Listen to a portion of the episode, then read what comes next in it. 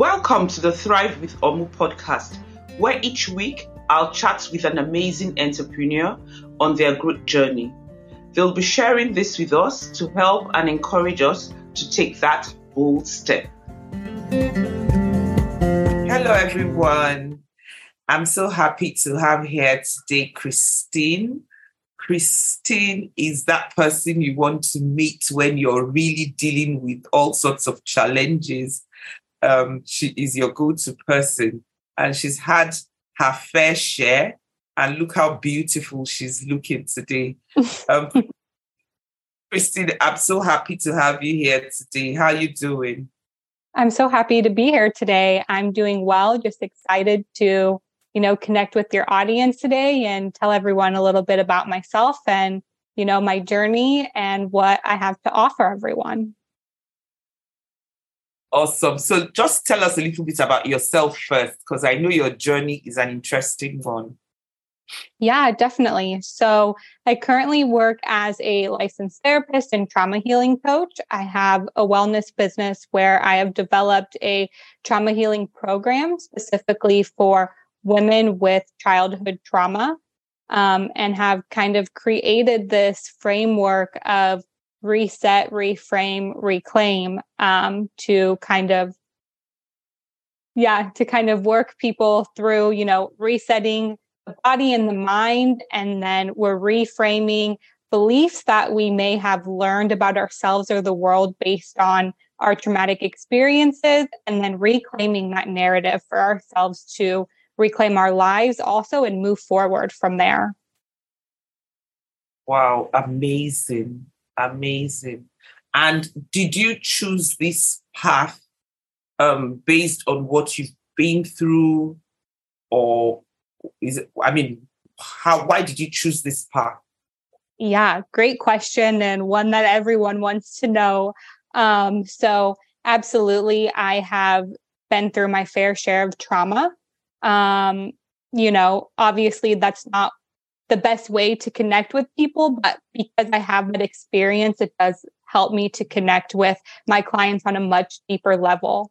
So, you know, I know we've talked a little bit about this before, but um, my um, my trauma kind of starts in childhood as well, with both my parents suffering from addiction and kind of working through that their whole lives, which really ingrained a lot of um, I guess you would say, those unhelpful beliefs for myself that I had to work through to deconstruct.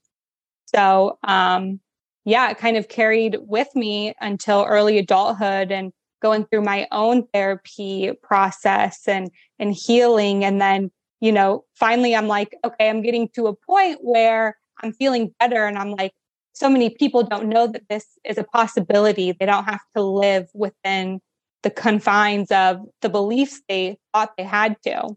So I started the journey of, you know, becoming a social worker and then becoming licensed to become a therapist and now trauma healing coach. Oh, wow. So, you know, when you use words like deconstruct, a lot of people don't know what you're talking about. So, yeah. do you want to down so that we can understand? Yeah. So I guess um, if I wanted to paint a picture, imagine like construction, right? So we're constructing something, we're building building it. So each of our experiences in life, they build up our beliefs about ourselves in the world. So sometimes if you are having a traumatic or high stress experience, then that belief may not be very helpful or constructive for you such as I'm not good enough, I'm worthless, I'm never going to be happy. So think of those as like those bricks that you're constructing. So the deconstruction of that is taking out that brick of I'm worthless and processing that and, you know, really truly challenging that belief and where it kind of came from and doing that one at a time for each of these beliefs that we have started to believe because of experiences. So I hope that kind of paints a picture of what I mean by deconstructing. yeah, to understand. So, I mean, you talked about your um, childhood trauma. Um, And did you always know? Because I get the impression that sometimes we go through these things and we really yeah. don't know what we're going through. So at the time, did you know you were going through childhood trauma or anything like that? Yeah, I, I think that's a really good question because a lot of people at the time of a traumatic experience don't know that it's a traumatic experience. And I would say that that's true for me as well, especially as a child. You know, you don't know what's normal and what's not normal. So, you know, my mom um, having like, I guess, some adverse reactions to drugs that she was on, you know, I'm like, okay, I don't know what's going on with her. I, I was just like, she's playing a silly game you know, or something as a child. And I really started to understand what it was that she was going through as I got older. So, um, in turn, I would say no, that I did not know at the time that I was going through those traumatic experiences. So, at the time you didn't know, what was your reaction? Um, I guess, you know, as a child, I I felt like I was different than my friends, you know, maybe like I didn't fit in. Um, this started probably happening, you know, around like eight or nine when I really started to feel that way. And then really kind of accelerated in about, you know, fifth, fifth grade, I would say I really started to notice how my family was different and my relationships with my parents and the way that I viewed the world was really different than my peers. Wow. Um, and how did that affect your um, growing up into a full adult? Yeah, so it's it's been a process. you know, um, healing is for life, in um, my opinion. You know, we never stop growing and working on ourselves, but kind of how I was talking about these beliefs that we construct from these experiences, I had a lot of those. And they were those things of, you know, I'm not good enough. Like, why don't my parents love me? Or why are they not giving me the, you know, attention or care that my friends are getting from their parents? Um, you know, I thought that I would also fall victim to substance abuse and that was going to be my legacy, right? So I had built up all these beliefs about myself that, you know, was really hard for me um, as a high schooler and even graduating. And um, there was a time when I had no direction, you know, and all my friends are kind of preparing for college and, you know, their families are kind of there for them and they're doing these big things in life and i'm just kind of coasting through like with these beliefs and so one day i'm like something's got to change you know and i know it sounds like cliche but i literally did wake up one morning and was like i have to do something different so wow. that kind of started my journey into you know getting my own therapy seeing my own therapist and then from there getting jobs that kind of were in that helping realm until working my way up to becoming a therapist.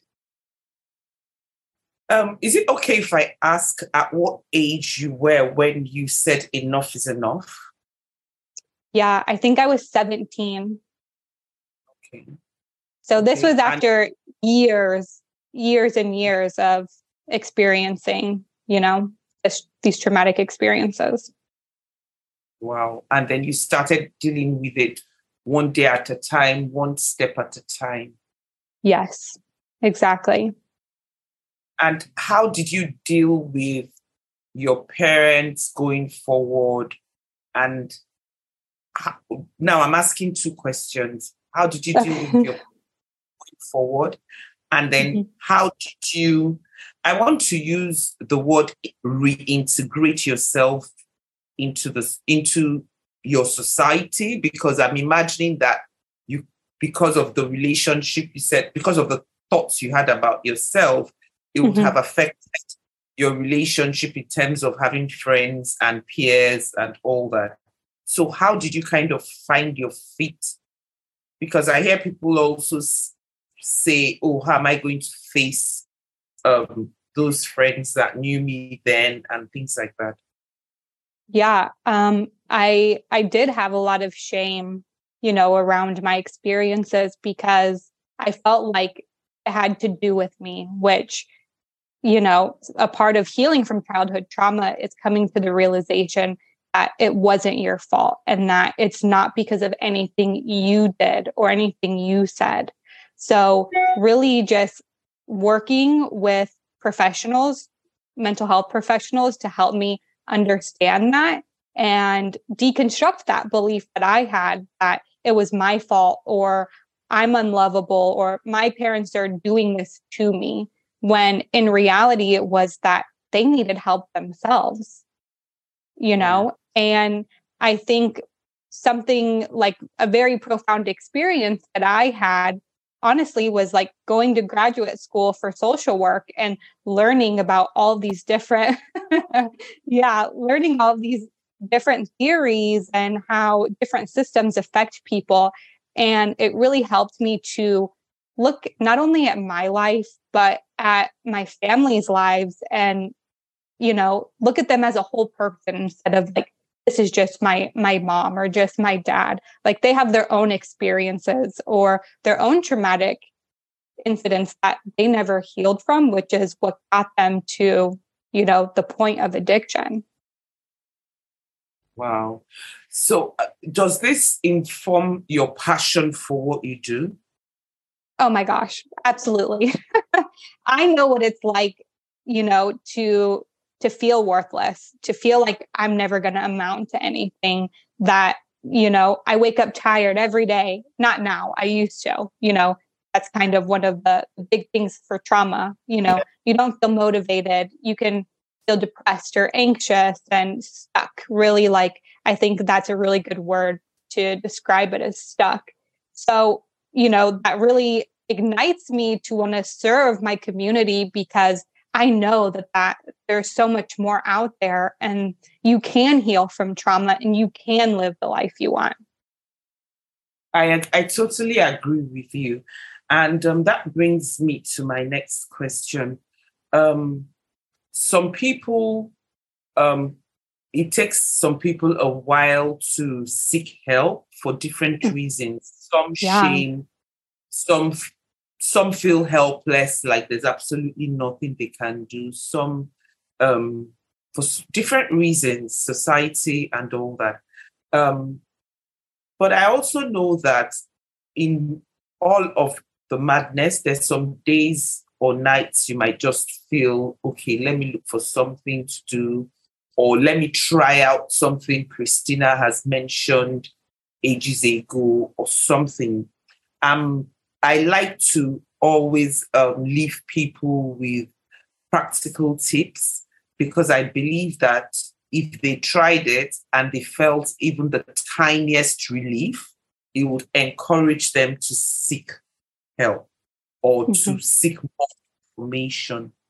So, for those that are listening, what would be like immediate practical tips that they can do that will kind of encourage them to seek more help or seek more information? Yeah, definitely. Um, a huge component of my work, like I mentioned in the beginning, is to reset the body. So oftentimes the traumatized individual is disconnected. Their mind and body are disconnected from each other, which either makes us, you know, hyper aware or maybe not aware enough. Maybe we're a little numb. So, honestly, I think the biggest thing is kind of learning to ground yourself in the present moment and really feel into what is your body currently experiencing in this very moment. So that can be a combination of different techniques or exercises that someone does. And if I had to give just one specific one, it would be diaphragmatic breathing. Like, really just, I'm sure people hear about this all the time now. I feel like it's a bit of yes. like buzzwords. But yeah. you know, I, I'm a person that honestly underestimated it. And I used to do yoga at some point, And when mm. uh, the instructor would say, take 10 breaths, yeah. by the time he's counting two, I've done the 10. And I used to just wonder, why is he wasting my time? Until I certified as a brain health coach and I did some breath work and all that. I now realized, and you know, the first few times I did it, I did it because I just wanted to trust the process and do what I was told to do. Not that I right. thought that it would. And I was quite shocked. And that's why I'm very um, particular about giving just mentioning these tips. One might not do it immediately, but someday you might just remember it and decide to try it, and you will see that it works. And breathing was one of them. Oh my goodness, yeah. it's funny you said that. Yeah, so diaphragmatic breathing. So when you're you're breathing in, you're expanding your stomach and when you're exhaling, the air is coming out so you want to constrict the stomach.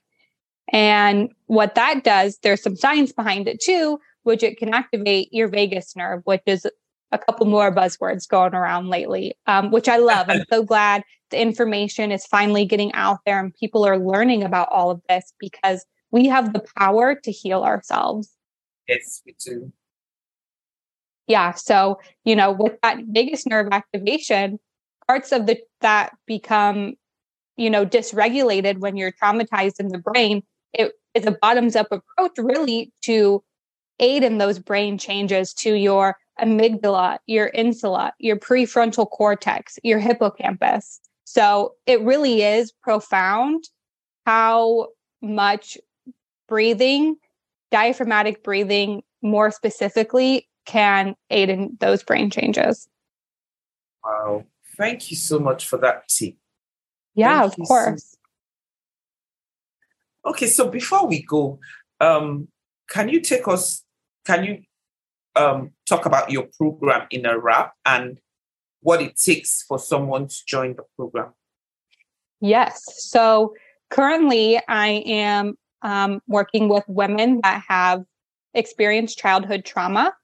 And um, like I discussed, it's kind of that reset, reframe, reclaim framework. And you would be working one on one with me um, for a duration of 12 weeks. And um, there's also a component of group work too, to hear other people's stories and perspectives and have that, you know, group support. Um, there's a lot of really great research out there that shows the benefits of this group work.